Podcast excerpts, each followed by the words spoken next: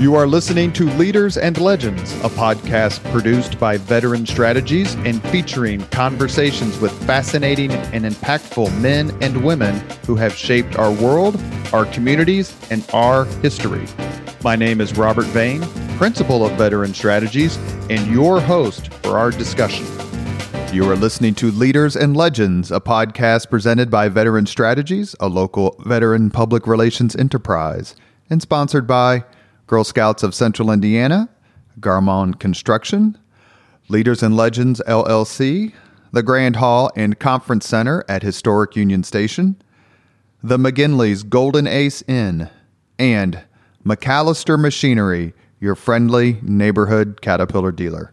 You may find all your sales and rental equipment needs at MacAllister.com.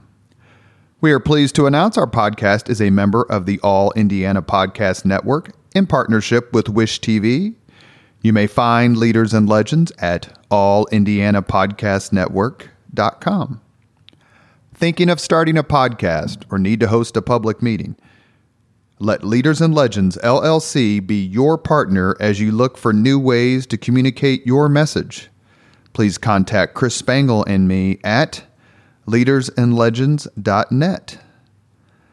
Thank you for joining us on the Leaders and Legends podcast. Our guest today is my particular favorite, BBC. Bold, brilliant commentator. I was going to say British Broadcasting Company. Abdul Hakim Shabazz, who I've known almost since you came to the market. I consider not only him to be a wonderful friend, a terrific supporter, but absolutely, without a doubt, one of the most courageous journalists, journalists in the Hoosier State. We're very, very pleased to have him on the podcast. You were one of the first people I thought of when I started Leaders and Legends, and it's just taken ridiculously long to get you on. He is going to be interrogated first by Mr. Chris Spangle, and there would be no Chris Spangle without Abdul Hakim Shabazz. True, he's my father. Obi Wan never told you what happened to your father. Looks like we took out the oven a little bit too early there, son. didn't didn't finish gestating. Yeah, Abdul, I love you, and I'm very happy you're on the podcast. hey, always good to be here. Nice, nice to be on the on the receiving end for a change, supposed on the giving end. Yeah, no Yes. kidding. I've been on your show. I don't know how many Eight times. million times. we, we need Wagner here. We do need Wagner here. We miss we miss sweet Jennifer Wagner, who used to get in trouble when I would say things that were absolutely insane. and she would laugh, and then she would get like, "Hey, you're not supposed to laugh at that idiot." Because that's where Robert and I met when I was your producer from, I, I was an intern from 04 to full time in 2007 and 8. And that's where I met Robert. And then we met at the gym, and you said, mm-hmm. Hey, I want to start a podcast. I know you mm-hmm. push some buttons. He didn't ask Abdul for a reference, otherwise, we never would have started this podcast. But you know, those were fun times to drive all the way from Perry Township to WXNT at 96th and Meridian at 7 in the morning so I could battle with the Wicked Witch of the Left. but I miss it. And I miss her, and that was a lot of fun. well, those were the good old days. Yeah, it was so much fun. There's a on my SoundCloud, the Ghost of WXNT. If you Google it, you'll find it, and it's all the podcasts from seven and eight. And you can hear you two arguing. You can hear the Willie Lynch stuff. The Tell me you have election night I bet I do. Yeah, I bet I do. I'll look. because I remember we sent you down to the Democrat headquarters. Yeah, and it was grim. 2007 election. 2007 11. Yeah, 2007 election. It was grim.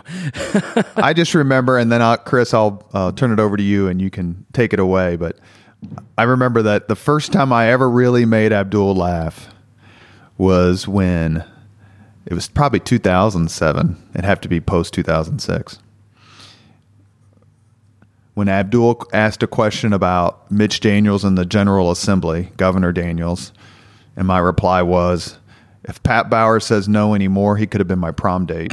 I remember that. And you got in big trouble. I got in a little bit of. I did. I, put it this way, I was applauded for my creativity. Go ahead, Chris. You know, I've known you since you got here in 2004 as your intern. That was my first internship, and you you had started in September. I started in December, and you didn't know a lot about the town. Um, y- and you've you've turned into the dean of Indiana journalists. verified by a court. uh, so you know, we'll talk about Indianapolis, but you know, I've known you a long time. You were a groomsman at my wedding. Uh, and there's cer- just certain parts of your life that I don't feel like I know a lot about that I want to hear You mean more like the about. body in the trunk of the car? You, you'd have to clear out the trunk to put anything in there first. Uh, while setting up, I was having flashbacks. You know, the mic was flapping. It's like, what are you doing? This is this is how this works. um, but I want to start with your parents. Your parents have both passed. They were lovely, wonderful people. Um, I just want to hear about how you grew up. You have great brothers. You have a great family. Some of them are here. Um, but just talk about your parents and and uh, where you grew up and, Well, and what the- they instilled in you. Well, I was the oldest male child, so that you know, like they say, you know, the, the order that you're born, you know, kind of has some some bearing on your personality and you know, how you're raised in the whole nine yards. Uh, my dad, both my parents were previously married. My dad had five daughters. My mom had two daughters. Then they got together and had five sons. So people would ask, "Are you guys either good Catholics or oversex Protestants?" What's what's, Or what's there was no cable. And no? There's no cable back in the early '80s either. So Not much guys, to do. You, Yeah. you guys on a television or something? Uh, but luckily, uh, my sisters all live with their other custodial parents. So my dad still lives with their mom. My sisters live with their father.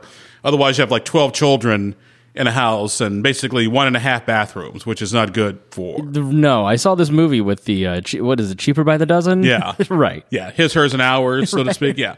So I was the oldest male. So my job was basically to you know, make sure everybody's homework was done, make sure the house was clean, because both my parents worked. So I'm kind of Yeah. in charge and running the show. So I couldn't go out and get in trouble like my younger brother did. I saved all my stuff for college, Right. Which is Right. what you're supposed to do uh, in the first place. I grew up on the south side of Chicago in the late 70s, early 80s. Uh, we lived from 1972 to 1986. Then we moved to Europe and Germany for a while. But went to you know uh, college preparatory high school. So we had to take a test to get in. So I was smart and a genius back then. Right. Back then too. I actually started school at three years old. Believe it or not. Really? yes. I did, wouldn't know that, but I figured you'd tell me. exactly. Yeah. So no, uh, no, no, sharp kid. My, my growing up was basically middle class black. Growing up, I mean, my parents were Islamic, so we didn't necessarily eat pork or bacon. I kind of, you know, threw a threw a monkey wrench in the in the show around Christmas time. Happy But- Ramadan, by the way. Why, thank you. Still doing that. Yeah. No alcohol for 15 days. So started April 1st, done May 1st. So down seven But you pounds. don't you don't do Ramadan like you do it like Lent Ramadan. You yeah, do, you, I, you don't do it I like do the Abdul version of Ramadan. right, not the like I grew up with Muslim classmates and they couldn't eat from sun up to sundown, and then I met you and you're like, well, I just don't drink alcohol. Yeah, like, just give alcohol for 30 days.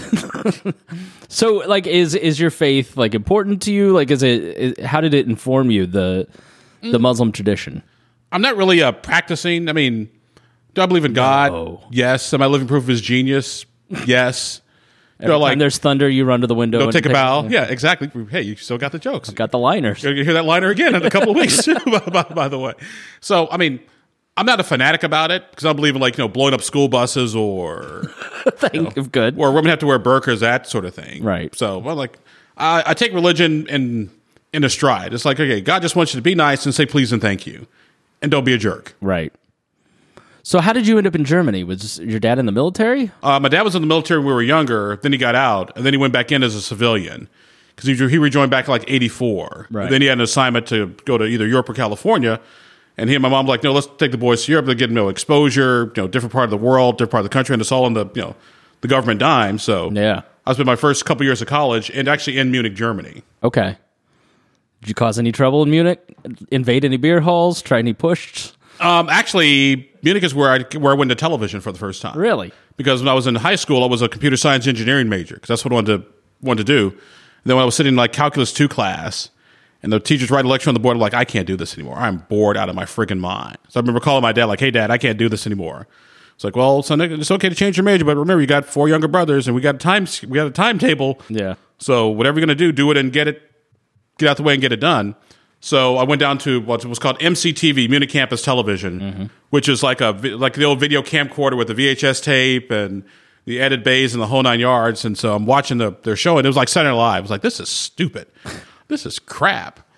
And my buddy, who was the executive producer at the time, like, think you could do better? I could do better than the, uh, asleep. like, hey, well, come by tomorrow and audition. Like, okay, fine. So I came by the next day and auditioned. So they gave me a script to read. I looked at it, I was like, this is stupid. No wonder nobody goes, this is crap. Like, do you think you can do better? Yeah. So I wrote, you know, five minutes worth of stuff. And then after I read it, like, so you want your own show or what?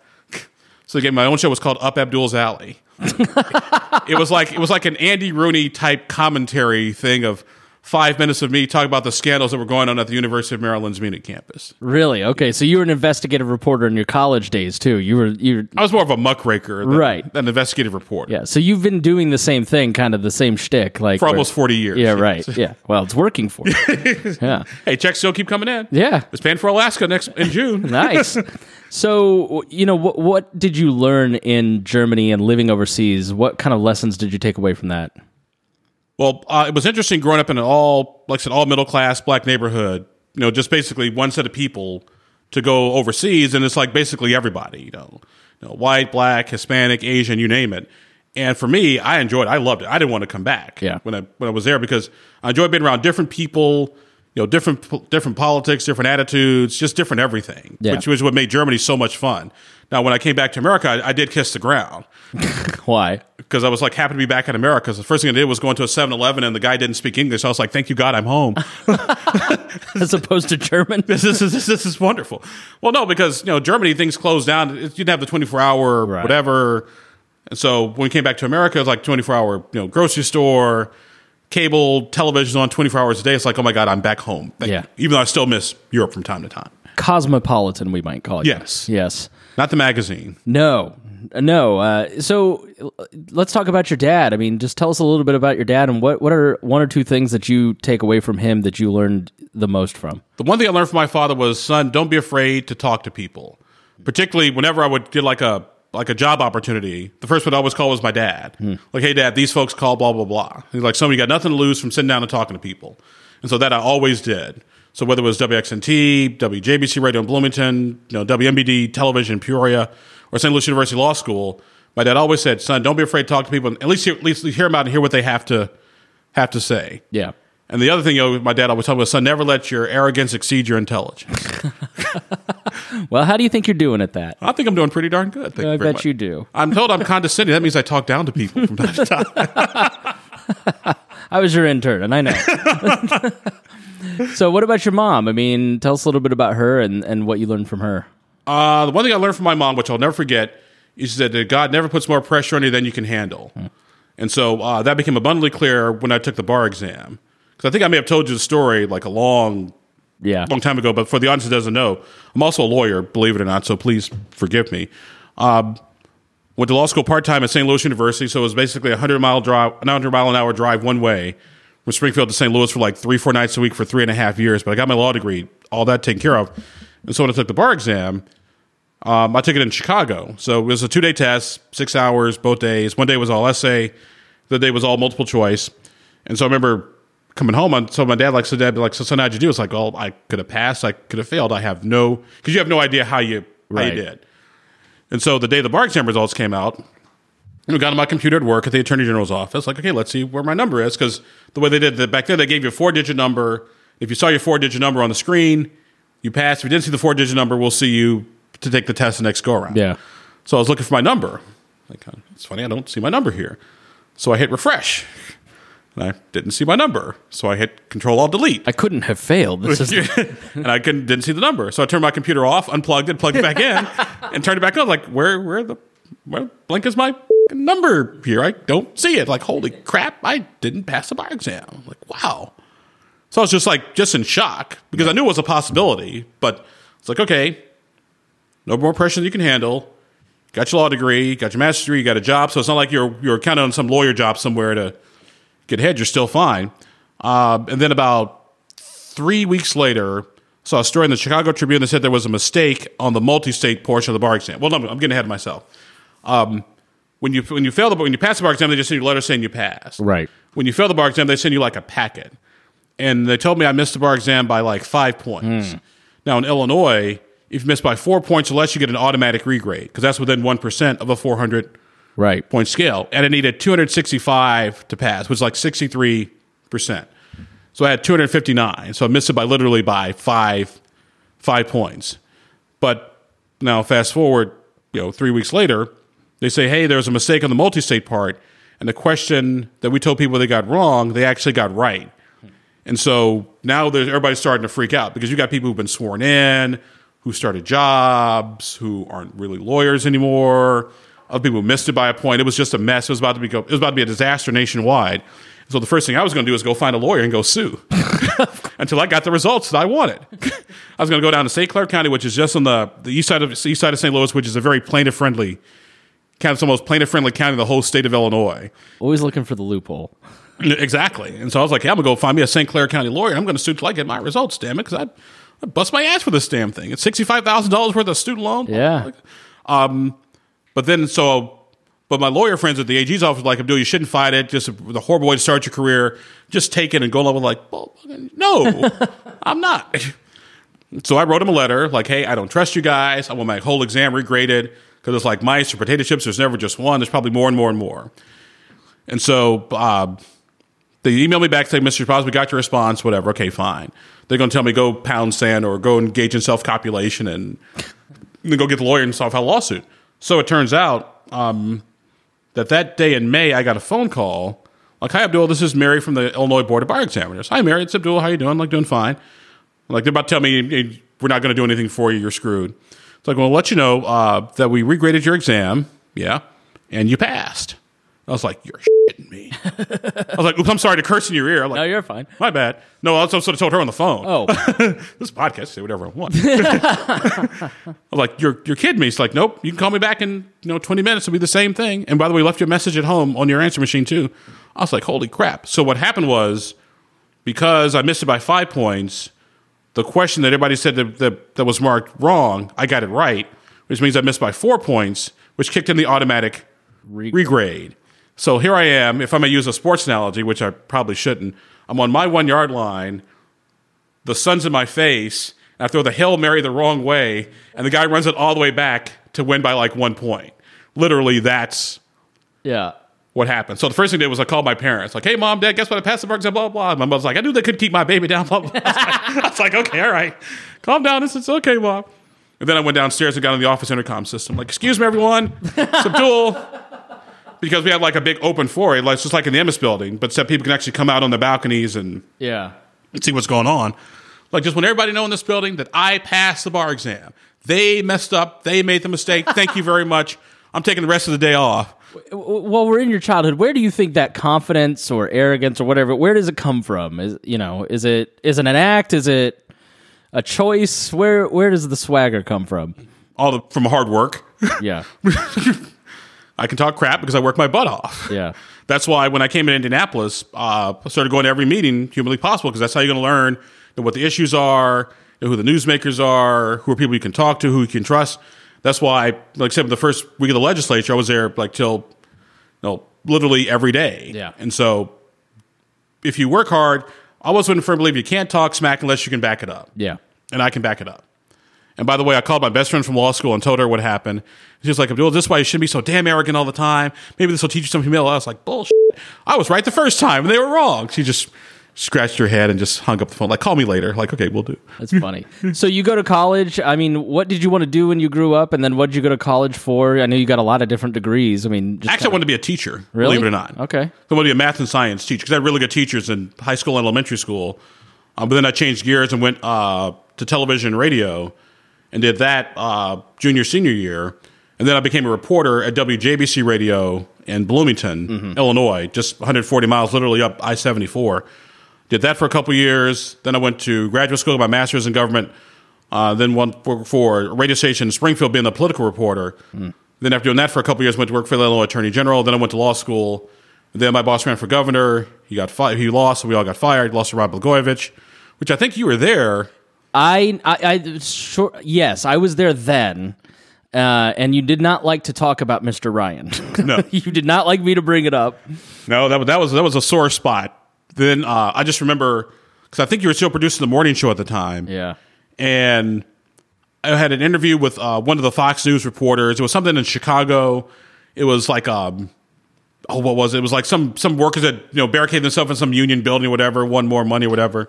She was like, "Yeah, Abdul, no, the, the the mayor's here, the governor's here." It's like Rod Blagojevich is there. Like, has he been arrested yet?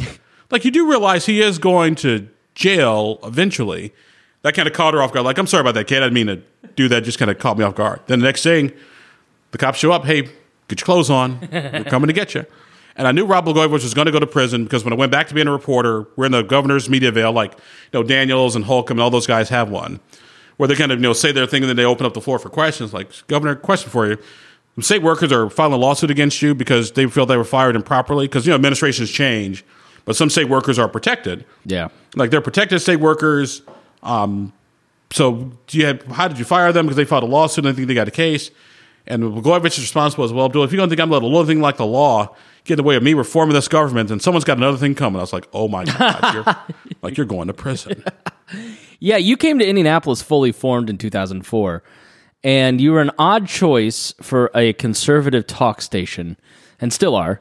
Um, and I say that because you know the typical, especially in 2004, it was Glenn Beck had just started, Sean Hannity had just started, you had Neal Boortz, you know, you had Rush, obviously, and it was more propaganda. Like here's here's how the left is screwing things up, but you take such a different tact, and it's something that's um, caused me agita because I was uh, got my start with you. You know, the libertarians are like, well, we just should have no government. I'm like, it's not that simple, and they're like. He's a witch, uh, you know, and and, and you're like, one day you will understand. Uh, and I just had Andy Horning on my podcast, and he's like, "You get it now?" I was like, "Yes."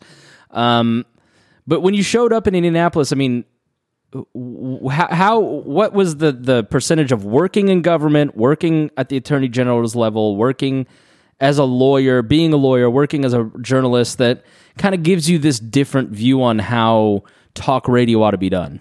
Well, I always approach talk radio differently because, in my opinion, anybody can say the word liberal.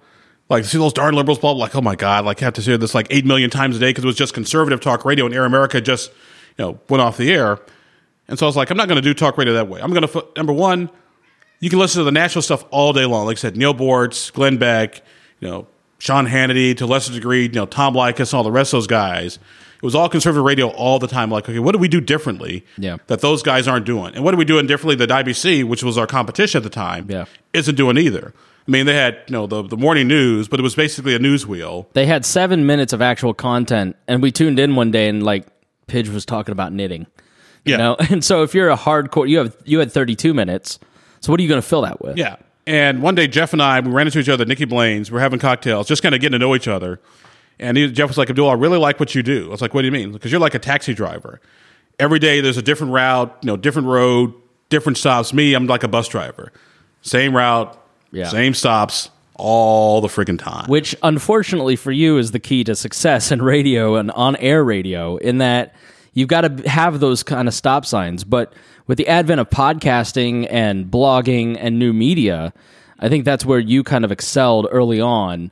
And being your producer, I'm, I'm now the digital director for the Bob and Tom show, but everything I learned was like trying to video cast Abdul in 2005, you know, when there was no video cast, you know, like trying all these different things because that camera that was in the corner. yeah. WXNT had no budget, had no, you know, no attention paid to it whatsoever. Uh, and the, were you there eight years?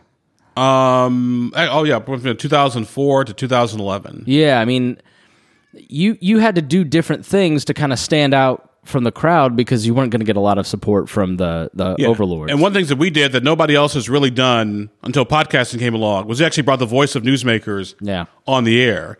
Like I play a five minute discussion with you know Bart Peterson or a ten minute discussion with you know Mitch Daniels or Brian Bosma because you can hear that you can hear all the newsmakers in their entirety, and then we can talk about what they said as opposed to like a fifteen second you know Clip. clip, clip here and there, which isn't which takes them out of context. That's the one thing I would never do is take anybody out of context. Is okay, this is what they said, plain and simple. Now we can argue about what they meant, but we'll not take them out of context. Now, how much of that was ingenuity and how much of that was just raw laziness, Abdul? You're like, I was out late night. I'm, I'm soaking in martinis. Just play the whole clip. Well, my laziness is the motivation for my efficiency. Please explain that for the court. Well, in, in a nutshell, yes, I'm fundamentally lazy, but I'm also very efficient. Right. Which is why I can be afford to be lazy. Yeah. Because I'm efficient. Yeah. Because I'm lazy. It's it's six in one hand. It's a beautiful system, Robert. but, but, but also what I used to do, I, a lot of that I started doing when I was doing talk radio in Springfield. Yeah. Actually bring back the voices of, you know, news people. And also when you're on the air from like, you know, six to nine or five to 10, you know that that first that first hour, there's nobody up and paying attention. Like, hey, let's just play some of our. You were so salty when they made you do the five o'clock hour. You just read the Wall Street Journal every morning. yep, exactly. yeah. No, I think I think that innovation was really interesting because it was the first time I'd ever seen anybody do talk radio like that, and it endeared you to so many of the politicos in town, to the people who wanted to actually know what was going on, um, and it built you like a core audience of people that built a lot of credibility with people early on. Yeah, because one of my because my thing was we are not WIBC, we're not the Annapolis Star, so why should we try to be? Because we don't Yeah. have the audience, we don't have the resources to do what they do. Even though at the end of the day, if you look at you know just so how the market's changed, you know the Star isn't what it used to be, IBC isn't what it used to be. They're actually where I actually what XNT was when we first started back in Yeah. back in two thousand four. But one thing I would do back in Springfield is I would actually bring the voice of newsmakers and actually put them on Yeah. Put them on the air so people can hear what the mayor had to say, what the council had to say, what the governor had to say. Like, don't take my word for it. My, I I don't want you to think what I think. I want you to make up your own mind. Yeah. I mean, I'll tell you what I think, but we're going to play the whole interview first. So how did I know Andrew Lee hired you? He hired me. Poor choices up and down the dial, all over to you know wherever he's at now. Um, but how did you end up in Indianapolis, and what made you? I mean, did you want to move to Indiana? By Did, sheer accident. Actually, this is actually this is our second tour of duty here. did your license plate say Il- Indiana or Illinois? Uh, we'll get to that because I want to hear about. Um, Actually, on the new car, it does it is Oh, okay. Indiana plates. But how did you decide to come to Indianapolis? How did you get the job here at X and T? Um, it was kind of a weird circle. Uh, my boss uh, at the radio station I was at in Springfield, WMAY, uh, went to a radio station in Florida where our old boss Andrew Lee used to work. Yeah. And Andrew Lee came up here to WXNT in Indianapolis, and so they were looking for a morning show host. And so Andrew asked my old boss TJ Hart, like, "Hey, do you know anybody who might be interested in doing a talk radio here in Indianapolis?" Like, well, I got a guy back in Springfield who might be what you want. And so Andrew called me like, "Hi, Abdul. This is Andrew Lee from WXNT Radio in Indianapolis." Like XNT, what the hell is XNT? I have no idea what that is. Let me go to the internet. Oh my god, this is a crappy website. What? Hi, Andrew. What, what can I do for you? It's like, well, we're looking for a morning show host. Heard some good things about you. He'd send us a couple audition tapes. They'll send him a couple audition tapes, and it came down to me and a guy from Detroit who was tired of the Detroit rat race, was looking to kind of slow down a bit. And so uh, I ended up getting the job. And it was kind of funny because I was dating somebody at the time, like, hey, I'm going to go over to Indianapolis, do this for a couple years, go back, and then go become prosecutor, county prosecutor, then governor, then president. I have my own. Is that why you kept the residence in Illinois? In part, yeah. Okay, what's the other parts? I want to hear all of it. No more evasion. I've had 15 years of evasion out of you on this. Um, part of the reason why I kept it was I wasn't planning to stay here for long. Right. It just then I met met the, the lovely Mrs. Shabazz. That yeah. kind of changed everything. Yeah. Well, I was like, if I'm going to be here for a couple years, why why go all the grief and hassle of change everything? I'm just going to go back in a couple years. But the Yeah. girl I was dating, about a year here, we broke up. So it's like, okay, well, I'll just you know keep the house in Illinois for a while. Then we'll just do that till we finally decide to you know do what we're going to do. And then when I got my new car, I was like, ah, let's just go ahead and do it. So you finally relented. Yeah, You're now a Hoosier. I'm an adopted Hoosier. See, you'll never claim it. So, so you, You got to remember, for most of my life, Hoosier is not a term of endearment. right? No, I know. Yeah, it, it isn't even too much here. But let's let's get into the glory years of WXNT. You know, starting around 2006, 2007. You know, you have a, a tumultuous period with Gra- with um, uh, Bart, Peterson. Peterson. You have a lot of crime. The crime was spiking a lot then. You had the charter school wars. You had daylight savings time. You had IPS. IPS and Eugene White. You had, uh, uh, you know, just uh, the building of the stadium and Lucas Oil Stadium. Uh, and then you had the the victory of Mayor Ballard. I mean, and no matter what anybody listening to this program wants to think, I was there. Greg Ballard had you and two staffers until the last two weeks of that campaign, uh, and you know, to this day, he's he's incredibly friendly to me, which is really sweet of him. Well, actually, here's a little secret I never told anybody. But I'm going to tell you on this Okay, program today. I was never on the mayor's payroll, so that's right. so none of that. Uh, but the mayor's campaign manager and his campaign assistant, they were in my apartment, which was literally used to be down the street from where we are recording the podcast today. And they were like, if "We need a slogan or something." I was like, "Easy, had enough." Yeah. had had enough of high crime, had enough of high taxes, had enough of this, had enough of that, and then they took it and ran with it. And next, you know, the art signs started popping up. You know, had enough. Yeah. So I was had enough. You, well, I won't. I won't mention her name. Uh, but No, no, she had nothing to do with it. I know, I know. uh, but you know, those years were incredibly fun to do talk radio. I mean, what is it like when you've got all these local issues, and the world kind of cares about? They don't necessarily care about local issues. You know, how did you how did you try to cover this stuff to get people into? Easy. I just told people, hey, here's why I, this is why I cover local government. Number one, you hear the national stuff all day long, from nine o'clock in the morning until midnight. You can hear all the national all the national issues here on WXNT. There was nobody talking about local stuff, and I've always been a firm believer that local government is the government that can reach to your pocket the fastest because it's the government that's closest to you. Yeah. Because where does half the where does half your property tax budget go? It goes to schools, police, fire, roads, sewer. And so I so I'm so I made sure our niche was to cover the local stuff. Then the national stuff we do every once in a while with like you know a Fox News contributor or or a guest that sort of thing. But for the most part, we just kept it local. Yeah, I mean, is is there that level of things happening on the local level, or, or was I Yeah. just so much more aware of it back then because I was your producer? There, there's so much stuff going on at the local level. Like for example, we got Marion County Democrats fighting each other. You know, Kate Sweeney Bell, who's running for county clerk right now, is in a contest with, with Billie Breaux, a former senator. Uh, and, and Senator Kate Sweeney Bell's white, Billie Breaux's black, and then there's a racial element to it because a lot of the black Marion County Democrats are mad at the white Democrats because the white Democrats wouldn't allow some blacks to run for, you know, public office. Yeah. So we got that whole fight and battle going on back and forth. Uh, in Senate District 46 right now, which is which is what you're in, uh, the slated candidate uh, Kristen Jones uh, may have actually been breaking the law because she was a campaign treasurer for a couple campaigns, and the law says if you you can't be a treasurer if you're a candidate. Yeah. So so how do you, I mean? You had such a great home base with that morning show, and obviously you're still on WIBC, and you've got IndyPolitics.org. Um, let's talk about the the politicians, right? Because you get along with everybody, but do you see a big difference between this generation of politics? It's like somebody hit the accelerator in 07 and never let up. Like you you came up fighting with the the Tony Duncans and the you know a lot of a lot of uh, you know. Uh, who's the Monroe Gray? Some of those guys, you know, a lot of them have moved on and have retired. Actually, Monroe Gray thinks I'm a hero now. Really? Yep. The longer you stick around, you know. But I, I mean, why is that? What evolution of politicians have you seen in terms of local government? Um, they're not as when I look at the council as a whole. When I look at the people who would used to do the budget, like a Jackie Needus, Mary Moriarty Adams, uh, Ryan Vaughn, uh, a couple other people, there was a really good, sharp brain trust of people who could put a budget together, who could understand a budget, wouldn't let the mayor necessarily snowball them. Now that just isn't there hmm.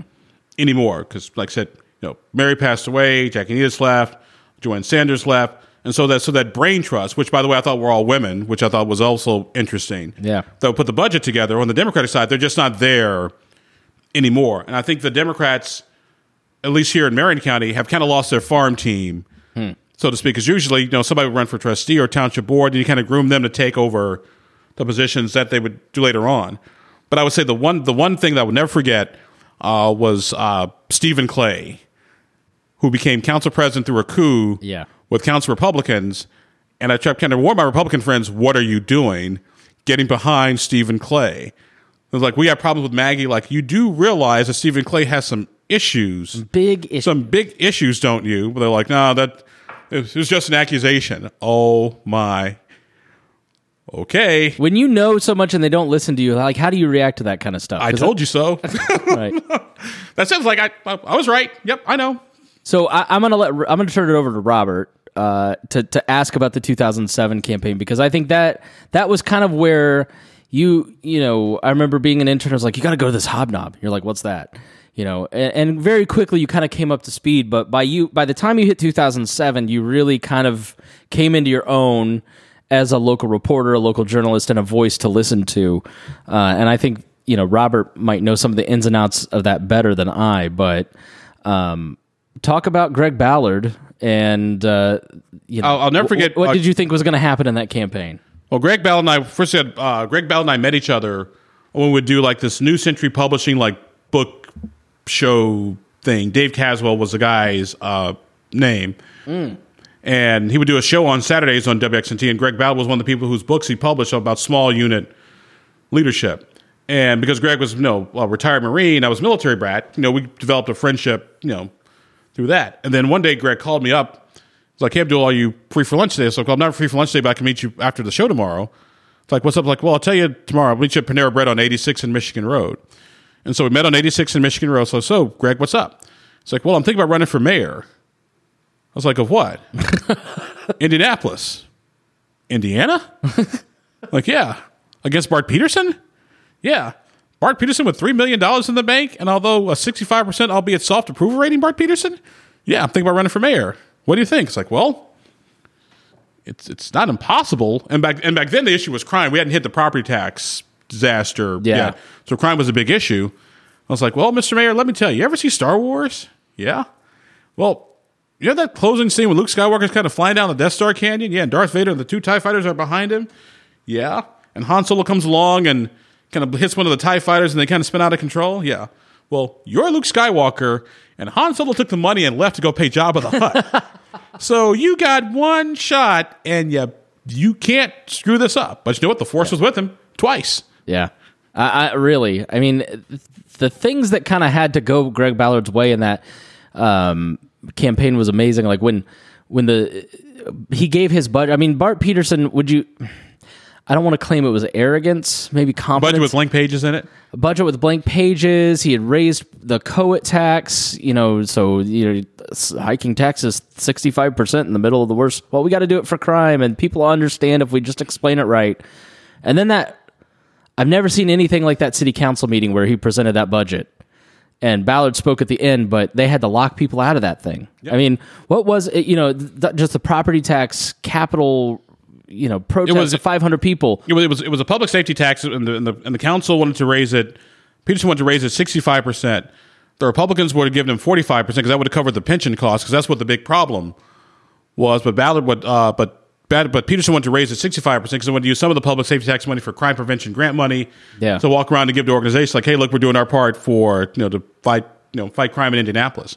What I thought was interesting though and all that was, and, and he does not get enough credit, uh, even though he really does, is my good friend Tom John, because Tom was county chairman at the time, and Tom had a his strategy was it's like okay, if I can get the council, I can, if I get a Republican council, I can get a Republican mayor, and so what Tom did was he did not run candidates in Center Township Yeah.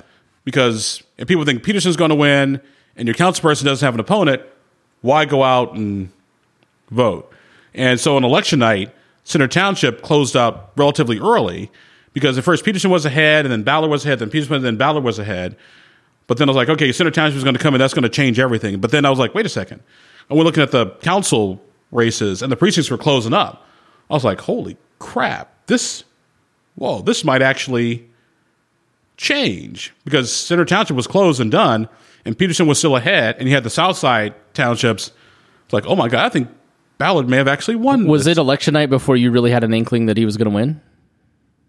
Yes, because I still figured he, he had a shot, but I still figured at the end of the day, Peterson's gonna gonna pull it off. Even with that level of civic engagement and anger. Yes, but the Peterson people did, but the but the African American vote that Peterson would count on to deliver him from Republicans didn't come through, and so that's what I was expecting Peterson to you know have have just enough to, to pull him through, but they didn't happen, and so I was like, holy crap, we got a new mayor. Yeah. It was this before we go into the Ballard administration with Robert here. Um, the Indy Undercover stuff was this before or after Ballard got elected? Uh, it was before Ballard got elected, but it, it happened for, and it stayed him for a couple months after he got elected. Can you just briefly explain what that was? Because that that was a bright and shining moment of you almost getting arrested. Indy Undercover was a weblog, uh, basically uh, supported law enforcement, public safety. It was it came it was invented during the public safety crisis of 2006 2007, not to be confused with the public safety crisis of 2018 2019 2020 2021 and 2022. Yeah, yeah, exactly.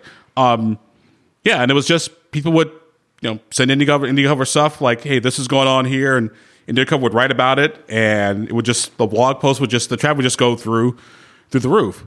Now, Indy Undercover almost got arrested because they published the name of a police informant that the cops wanted to charge with criminal recklessness, and that was a big issue because they tracked it to my computer, which I helped Indy Undercover even though I wasn't Indy Undercover. Which Would you like to go under oath under that? sure, All right, you were not Joe Friday. no, Okay. Not by myself, at least. and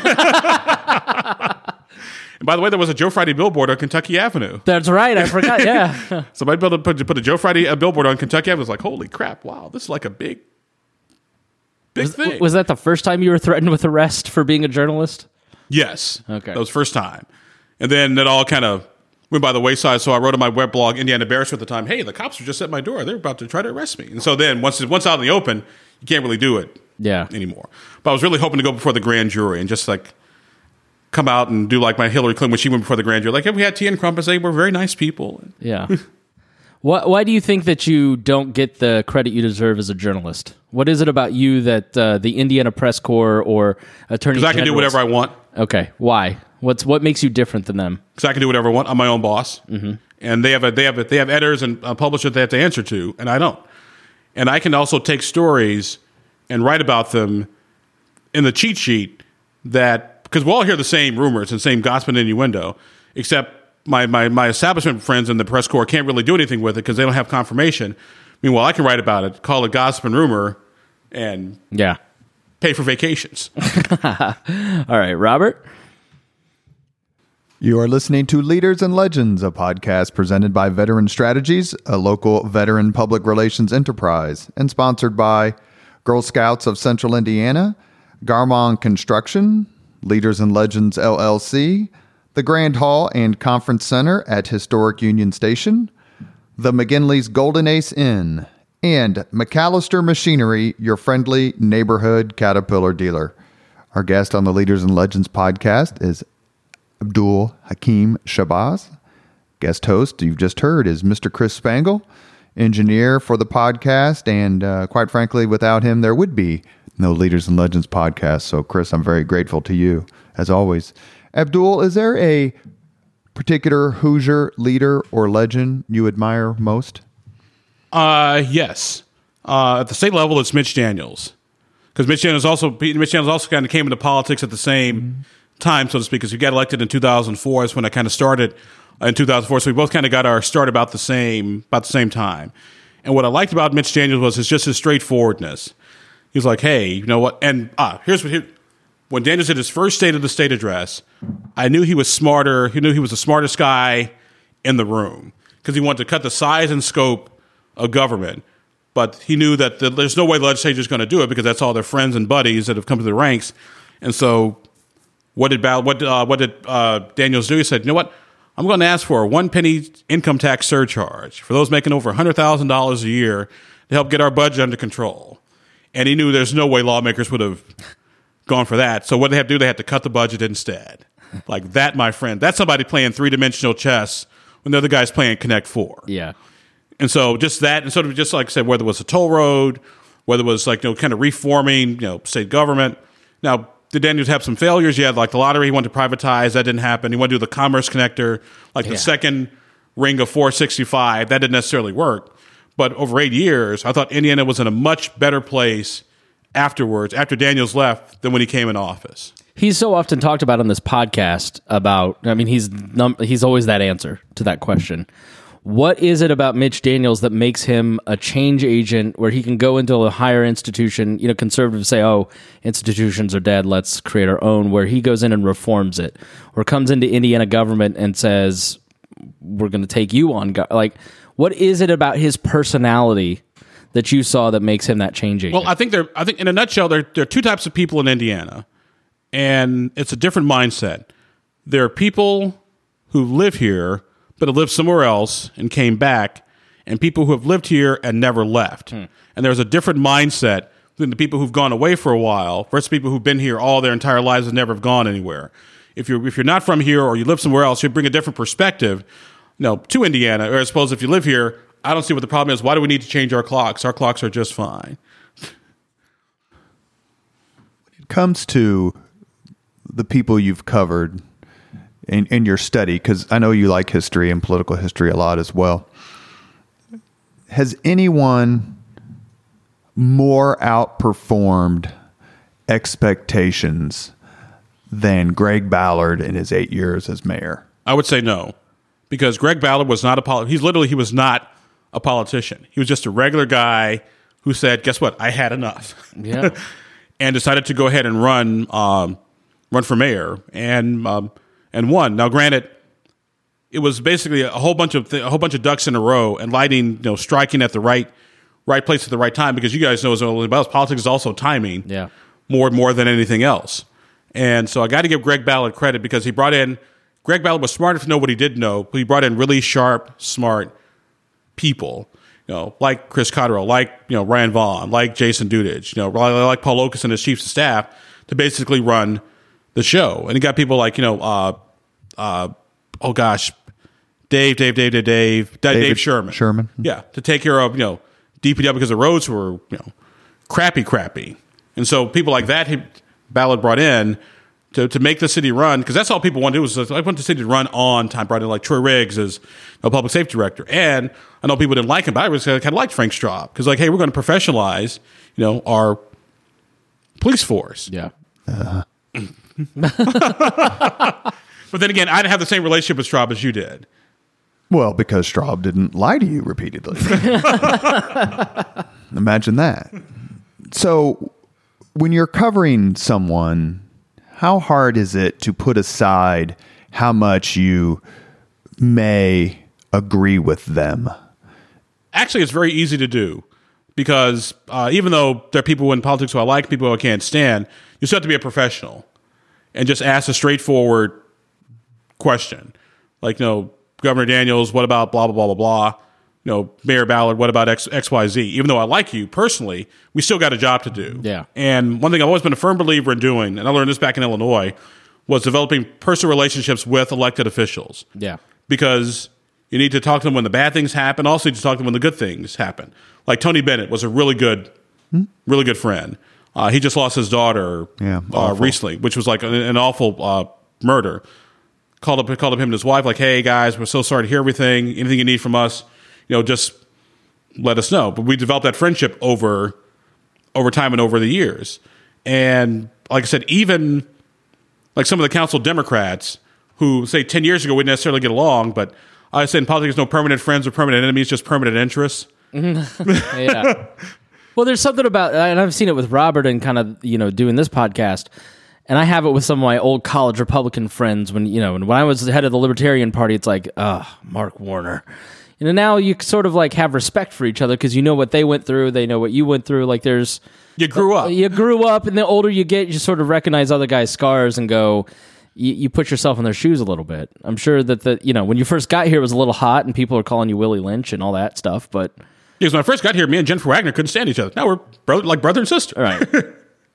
Does it is it more fun? I think it's pretty I mean obviously I think we're biased in on the podcast and that's okay in the sense that there there are very few if anyone who can articulate his own philosophy better than Mitch Daniels. He's just an incredibly polished speaker, a, a very deep thinker. So that's A. Is it more fun to cover A, or is it more fun to cover my former boss, Greg Ballard, who is a little more prone to saying things that haven't necessarily been vetted? Ah, it's like uh, here's the answer to your question. It's like asking your question, which is your favorite child? you love them all equally, but for different reasons. I like Mitch Daniels because Mitch Daniels is, you know, such a polished individual. That's also the same reason why I like Greg Ballard because he's not. Yeah. But they're but they but they're genuine as to who who they actually are. Unlike, say, the Attorney General who wants to be, you know, the next, you know, Donald Trump or whatever, and so is doing things to kind of be like Donald Trump. Like you're not Donald Trump. It's like it's because because characters like because whenever somebody says I don't want to be the next Barack Obama or the next Donald Trump, like no, you won't because you can't because Donald Trump and Barack Obama are such unique personalities in American politics that there's not going to be another one of those guys for like 150 years. They weren't trying to be anybody. Right, they were just being themselves. So here's the thought: just be your friggin' self. So we've had Mitch Daniels on the podcast twice. And the second time we discussed his eight years as governor, first time was more about his earlier career. I said to him on the podcast, I would like your opinion on this, that the two most remarkable political results or performances of my lifetime are Mitch Daniels winning Marion County in 2008 by 50,000 votes when Barack Obama won it by, I think, 125,000 votes. Three years later, Greg Ballard then wins re election. Those two results to me are almost unfathomable in some ways. Would you put those two results up there on your list, or do you have another one that you think is even more remarkable? I would say those two definitely, because it shows once again that Republicans can win Marion County if you're not crazy and you just kind of practice and do good government. Um, matter of fact, I think that's uh, basically anywhere. Um, because I'll never forget during the 2008 campaign, I was going to my mother in law's house, lives out in uh, rural uh, rural Hamilton County, on like 195th and Cyntheanne Road, and drive along 32. I saw two yard signs: Mitch Daniels and Barack Obama. Yeah. and when I worked for the mayor, when I used to write his speeches, I always tell, I would tell him, close your eyes and picture the house with the Obama sign and the Daniels sign, because they they care about results and integrity they don't really care about Ideology. labels or parties. No, they just want they just want stuff done. That's right. And I think to his great credit that Greg Ballard focused on the issues and we can get into RFRA for a minute later perhaps until his last year in office when that controversy exploded. But he concentrated on the issues that made people comfortable with him.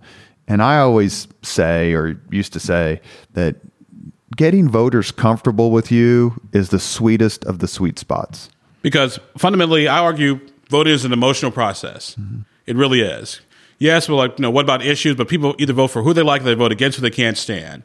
Now, why they like you, they may like you for a number of different reasons. They may like you because your position on issues. Mm-hmm. They may like you because you're just a heck of a nice, nice guy or a straight talker. But vote, voters vote for fundamentally who they like and against who they can't stand. Yeah. And Mitch Daniels and Greg Ballard uh, are very likable people. Now, get Mitch Daniels in a room, he's going to be like the bull in the china shop. Hey, we're doing this and we're going forward, and you know, damn the torpedoes. But you still love the guy. Well, and Ballard listened to and watched what Mitch Daniels did because one of the very first things he did after he became mayor was to tell Michael Huber, "Find me my toll road deal," and that toll road deal ended up being the sale of the water company, which then had a windfall of more than $400 million to be invested in infrastructure.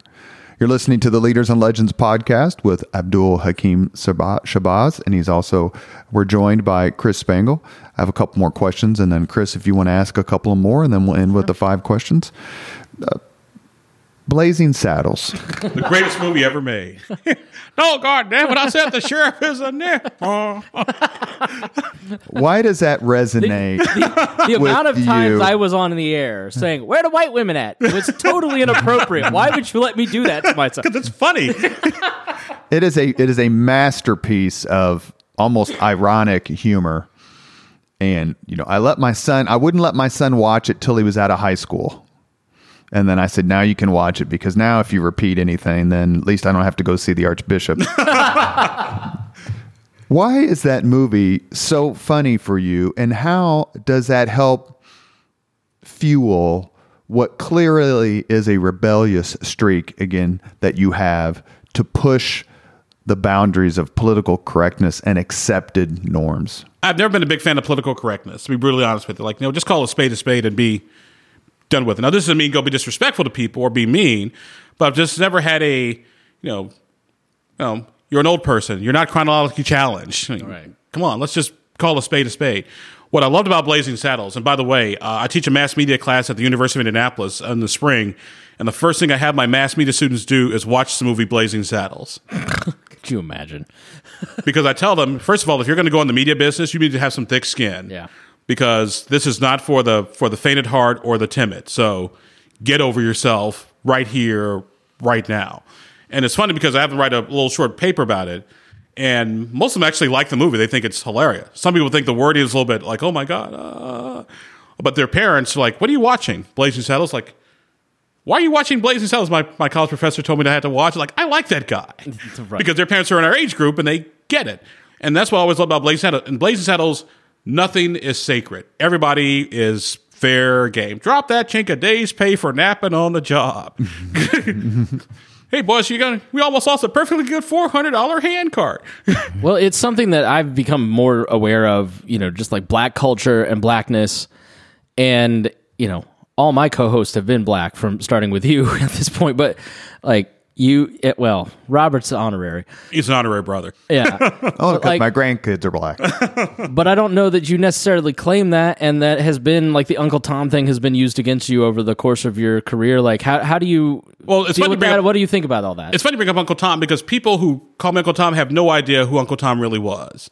And never read the book, Harriet Beecher Stowe's Uncle Tom's Cabin, because if you read the book, Uncle Tom was actually the hero. Right. Who actually saved people and took the punishment so the slaves could escape. Like, duh. So whenever somebody calls me Uncle Tom, I'm like, hey, thank you. I'm kind of proud of that. You know, scoring for the good guys. But, I mean, I, I guess my question is, I mean, do we have racial issues in this country? Yes, we do. But I think it's because people are just way too uptight. And the more, and I, and I, and I kind of blame social media for this because social media is how the misinformed reach the uninformed. To be brutally honest with you. And my thing with social media has always been is that people will say stuff on social media they would never say to a person sitting across the the table from them. Yeah. And so I think social media is kind of added to sort of the vitriol.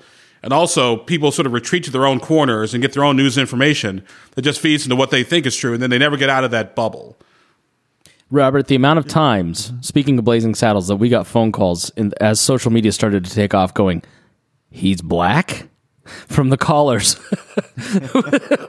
Every week we got one of those. And actually, one of the first letters I got uh, when I went to work at WXNT Radio was got one of the first emails. Well, some guy was like, "I can't believe they hired somebody named Abdul to be on this radio station. We're at war with you people, and I don't want to listen to no terrorist talk radio." So I emailed him back, like, "Sir, that's a double negative, which means you do want to listen to terrorist talk radio, and I'm happy to oblige you." you get you get because we have to ask a little bit about your recent contretemps with um, the attorney general. Uh, you get labeled a lot in the local media as a conservative, and I read that label and I just kind of go, well, It's like calling Robert a conservative yes, with his Nixon tattoo. yes, and that is something that I find interesting. Do you would you classify yourself as a conservative? I know you voted for Barack Obama. I think did you vote for him both times? I remember we've had this conversation. One time. but what first time? But you're pro-choice and you're pro marijuana legalization. You were pro LGBT long, long, long time ago. Would you consider yourself conservative, or is it just a matter of you're black, you're not Angela Davis, therefore you are conservative?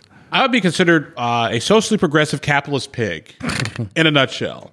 In other words, I don't care what you do or who you do it with, as long as you're not asking me to pay for it. It's just that simple. Um, in a nutshell, though, I would be considered to be more like a classic liberal: free markets, free trade, free people. That's my genuine philosophy. I'm not so much libertarian that I don't believe like no roads, no schools, no no put a little sticker on your mailbox to get fire service. Meanwhile, if you don't have fire service, the rest of the neighborhood's going to burn down because you don't have fire. It's not how it works. It's not how it works. Continue, continue to slander. Yeah, but no, but I'm a split ticket voter. I mean, I mean, I tend to vote in Republican primaries, but my wife tends to vote in Democratic primaries, so we make sure we got our bases covered. Mm-hmm. This is the first time I ever said that in public. Wow, must be getting ready to do something and political aspirations out of the way. Um, but no, I mean, I'm, I'm a split ticket voter. Always have been, always will, because my parents always taught me, son, nobody has monopoly on good ideas or stupidity. 2022 has been an interesting year for you. It's, I think, almost sui generis when it comes to having a local member of the media be targeted by a statewide elected official. Did you at all see your battle with Attorney General Rokita coming? I know that he's not been a fan of yours for a while For a couple years. because I worked for Luke Messer in the 2018 Republican Senate primary. Which is crazy because he used to co-host the, the he guest host the po- the radio show. I mean, he and I were friendly because of it. Yep.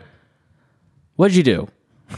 Well, no, uh, I think what I think I think it goes back to the U.S. Senate race back in 2018, and I think what the problem was was that uh, Messer's people were all from Indiana. It was like you, it was Jennifer Hallowell, it was Megan, was people who've been friends of mine for years who I already knew. Whereas Rokita didn't really have anybody from Indiana. He had a guy from like West Virginia and some other places, and I just didn't know him. And so they were like, Abdul's in the Messer camp. Like, no, I'm not in the Messer camp. I mean, I'm not in anybody's camp. I just know the Messer people pretty well because they're all been friends of mine, you know, for years. It's just that simple. And so then, so when Rokita dropped out of the the the the the, the U.S. Senate debate, hosted by the debate commission, saying he didn't want to the debate should only be held by uh, by conservatives and not you know liberal college professors, liberal talk show hosts. Like, who the hell is he talking about? He's not talking about. I'm a liberal in the classic sense of the word, but as far as like you know, defund the police, no. You know, public assistance, no. Not school choice, yeah. So that so that was interesting, and then it just it just kind of deteriorated uh, from there until I tried to at his news conference. I was banned, and then I had to go get my good buddies at the ACLU to take care of that.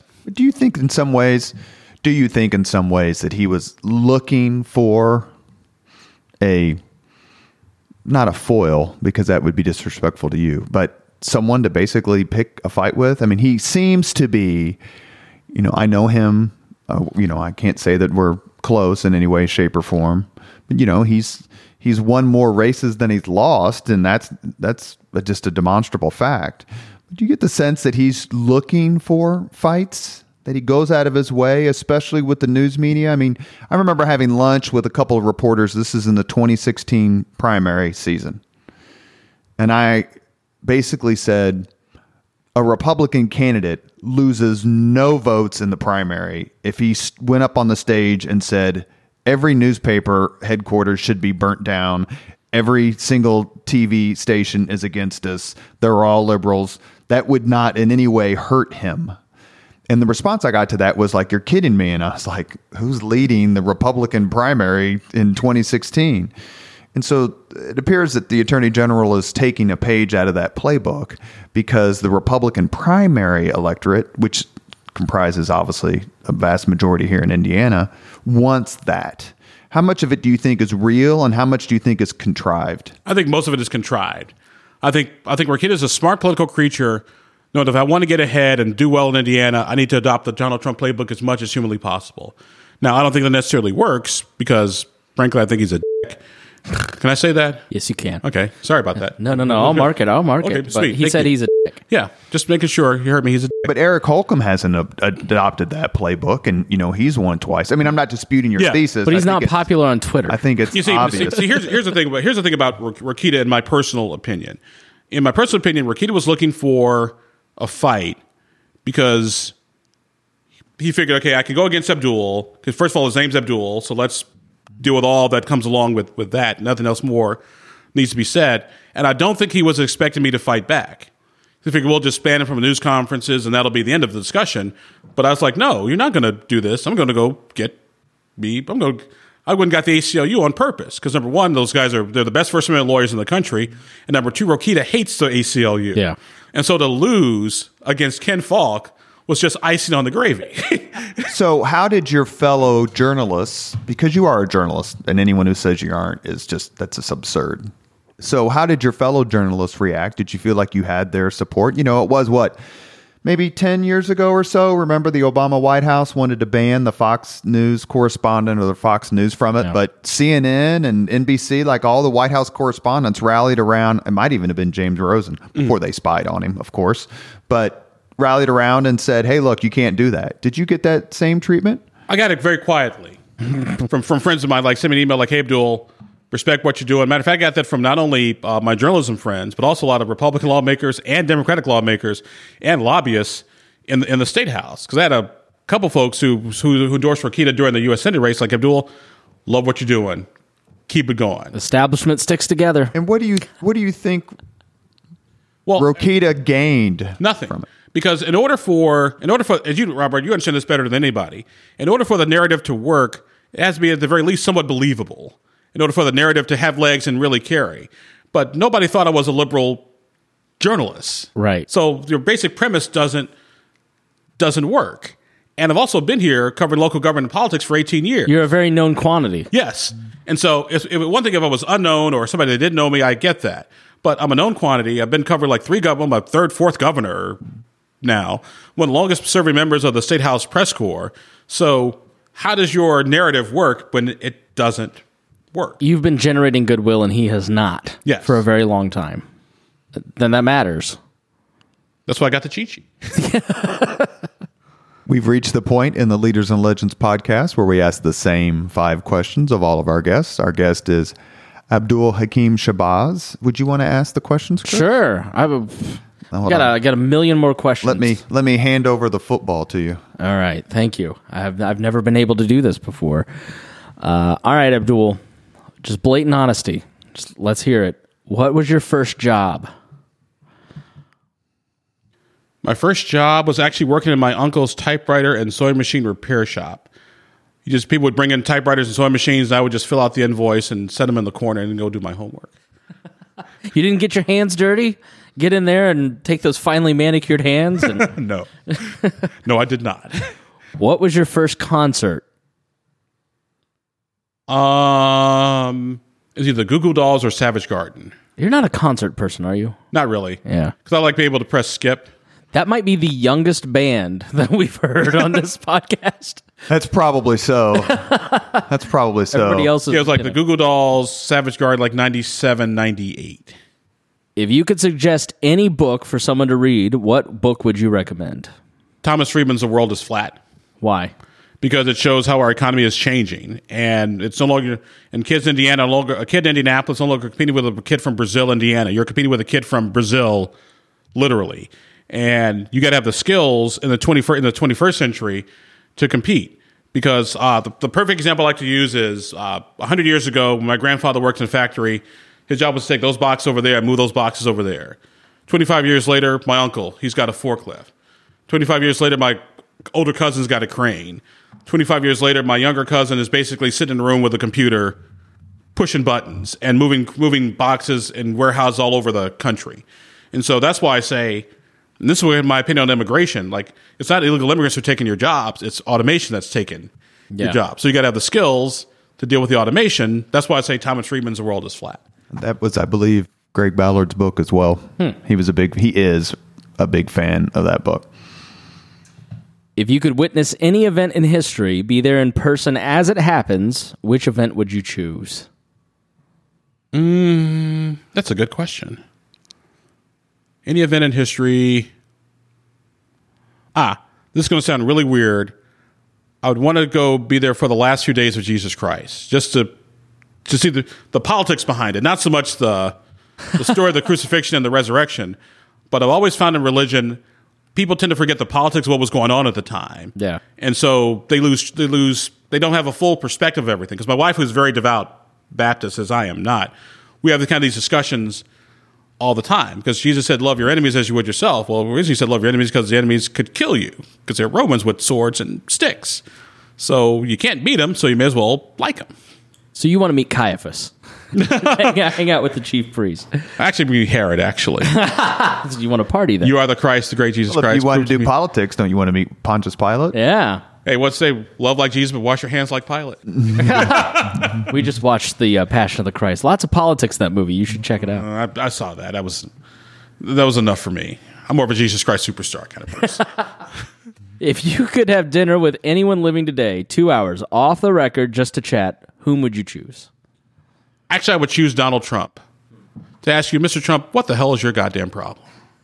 No, seriously, because we know you, you do things to you know because you're you're smart, you're a businessman, and you and and to say you're not a politician, you are because you don't build buildings in New York City and Chicago without knowing how to play politics.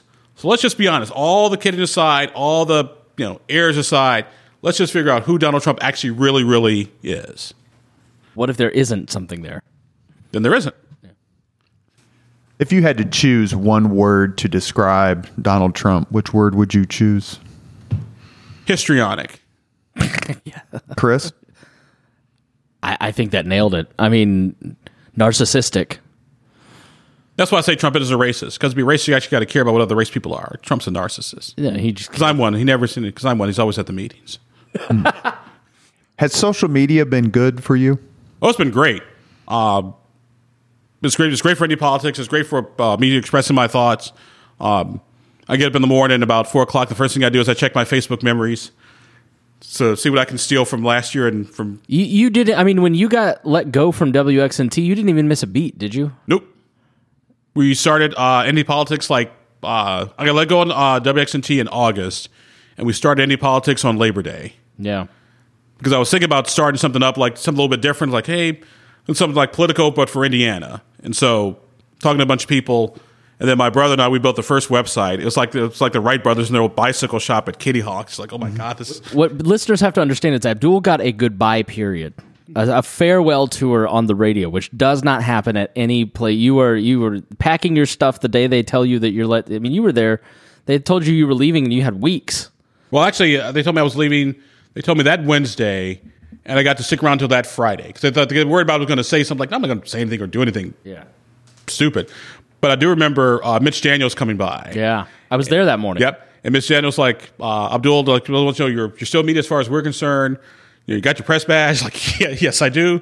Like, you're welcome anytime. It's like, by the way, Governor, you'd have made a heck of a president. It's like, an Abdul, you'd have made one hell of a press secretary. He he showed up without his detail. Who showed up about ten minutes later? Who was ticked off at the governor because he had ridden his Harley. Uh, but and he knew my name, which there's no reason he should have remembered me.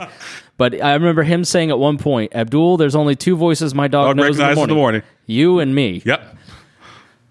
That's such a Mitch Daniels saying. Whether he stole it or created it, that sounds exactly like him. Well, I still, whenever I met, when I met Steve Inskeep from National Public Radio, I was like, Mr. Inskeep, my dog only recognizes two voices in the morning, yours and mine. what do he say? He just kind of laughed. Like, what time do you get up? Like 4.30. Where do you see yourself? We're gonna end the podcast here in a minute. It's been a lot of fun. Obviously, uh, I'm a huge fan of yours, um, professionally and personally. Very gratified at how your recent uh, uh, controversy, if that's the right term, turned out turned out the way that it should have. What do you see yourself doing in 10, 15 years? We're about the same age. I think I'm a few years older than you. Do you see yourself still here in Indianapolis or someplace a little bit larger or, or where maybe there's the Democrats control the city, the Republicans control the state. There are some states where everything's up in play. Would moving to a place like that? I tend to like divided government because it keeps life interesting. Because life is because the legislature was not as much fun as it was between 2006 and 2010, when Pat Bauer was Speaker, Mitch Daniels was uh, Governor, and David Long ran the Senate. So you had an interesting sort of dynamic and uh, back and forth. Uh, one thing I do have to make a decision, uh, which I'm probably going to make a decision. My wife and I are going to Alaska in June, is whether or not to run for mayor of Indianapolis. Your dream As a Republican? More than likely, yeah. So I got to make that decision. But I'll make it when I come back from Alaska. Would the Democrats let you run as a Democrat? I can run as well whatever I want. I know that's the beauty of it. Why would you want to do that? Why would you want to give up a nice life with Mrs. Shabazz, a good media career, teaching? I mean, there's there's so many things we didn't get to in the last Because, hour. because I 10 think what. Indianapolis is missing right now is this is going to sound really weird is hope. Is that people feel the city's on the wrong path. They're not crime is out of control, potholes, and, and I understand there's only so much a mayor can actually do. But the mayor should also be a cheerleader for the city. She should make people feel good about you know where you live, where you work, where your kids go to school. And I think I think the city has lost under Joe Hogsett, who I like Joe personally. I think the city has lost hope, and it really needs that hope restored back. Because once you restore, once people feel good about the place, a lot of other things tend to fall into place yeah, as well. Because when I'm on, say, I 69, going, because I got to go to Huntington tomorrow to give a Lincoln Day speech, I'd rather see all the cars coming back into the city than going out of the city. the comments on that Huntington speech post are hilarious too. By the way, I totally agree. I read Garry Kasparov's book "Winter Is Coming," and he talked a lot about Reagan's vision. And I started on Reagan at Reykjavik. You know, just Oh, the, the Ken Adelman book. It's yeah, terrific. just the moral clarity of Reagan and and how, the power of hope and the power of actually believing in, in this stuff. I mean, where do you see the Republicans going? Because it, it, they seem to be going down that Rokita path, and that that kind of we're not surprised by it with the talk radio callers that we dealt with for so many years, but they've seemed to have seized that, and cynicism runs wild. Well, that's why I think. Well, once again, it's social media. It's, it's sort of- sort of that you get all your news from one place because liberals won't watch Fox and conservatives won't watch MSNBC. I say watch all three. That way, you get a full picture of what exactly is going on. Now, as far as the the evening programs, that's a whole different ball of wax. Whether it's Rachel Maddow or you know, Laura Ingraham or you know Don Lemon, that's that's not news. That's basically opinion dressed up as news. But I'm talking about the news stuff. I watch all three because it gives me a full view of what's going on. I also read the Wall Street Journal. I read the Atlantic. I read. The, But how would you overcome that as a politician? That that cynicism, especially within the Republican Party. But One politician at a time. yeah, It's like how do you eat an elephant? One bite at a time. yeah.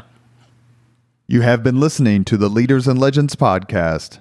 It's presented by Veteran Strategies, a local veteran public relations enterprise, and sponsored by Girl Scouts of Central Indiana, Garmong Construction, Leaders and Legends LLC, the Grand Hall and Conference Center at Historic Union Station, the McGinley's Golden Ace Inn, and MacAllister Machinery, your friendly neighborhood Caterpillar dealer. Our guest on the podcast has been Abdul Hakim Shabazz. Love you. Hey, gentlemen, my pleasure. It's always great to see you, my friend. Thank you, Chris, for co hosting. Obviously, you brought a lot to the podcast with your friendship with Abdul, stretching back from the womb, Yeah, we, we didn't even get to your adopted son, your teaching career. He's fine. Teaching's good. yeah, Mrs. Shabazz, and how She's we, great. we didn't think that it would last this long. I won the pool. I know.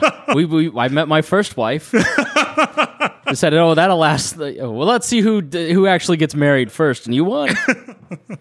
Thank you very much for listening. Hey, thanks, Robert. Thanks, Chris. Appreciate being here. Thank you very much for listening to Leaders and Legends, brought to you by Veteran Strategies Incorporated. If you want to contact us about this program or our menu of public relations services, please send us an email at robert at veteranstrategies.com. That's robert at veteranstrategies.com.